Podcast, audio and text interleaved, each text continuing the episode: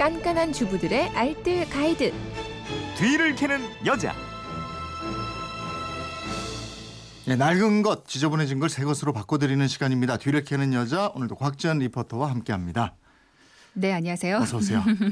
휴대폰 뒷번호 3062 쓰는 분인데 하얀색 가구 10년 됐다는데 옛날처럼 하얀색으로 바꿔달라는 거예요. 네.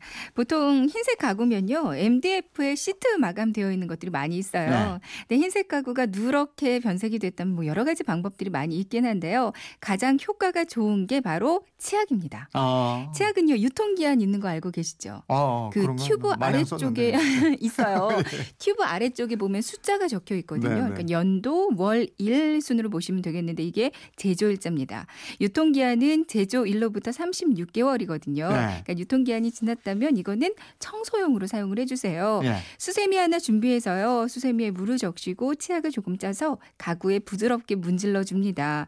어느 정도 문지른 후에 물걸레와 마른 걸레로 여러 번 닦아주시면 되거든요. 그러니까 누렇게 변색된 흰 가구를 일반 세제로 닦으면 변색이 더 심해질 수가 있는데 이렇게 치약 묻히고 나서 조심스럽게 문질러주면 흰색을 되살릴 수 있을 거예요. 그럼 가구 얼룩은 어떻게 지워요? 부분 얼룩이라면 특히 낙서 자국이라면 물파스가 아주 효과적이거든요. 네. 물파스 바르고 나서 물티슈로 문질러주면 잘 없어져요.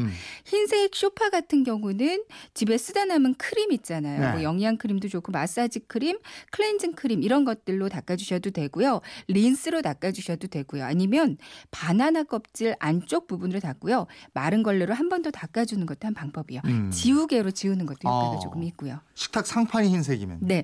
뭐 흰색 책상이나 테이블은 역시 좀 오래 쓰다 보면 손때가 묻어서 많이 지저분해지거든요. 이럴 때 달걀이 좋아요. 그러니까 뭐 요리하고 남거나 아니면 상한 달걀 있잖아요. 네. 흰자만 따로 분리해서요. 흰자를 마른 헝겊에 묻히고 이걸로 테이블을 문질러주면 되는데요. 그리고 나서 물걸레로 여러 번 마무리해주면 끈적함이 남아있지도 않습니다. 흰색 가구에 갈라짐 생기면 어떻게 해요? 이럴 때는요. 흰색 지점토 있어요. 애들 쓰는 클레이요. 네. 요걸로 틈새를 채워주세요.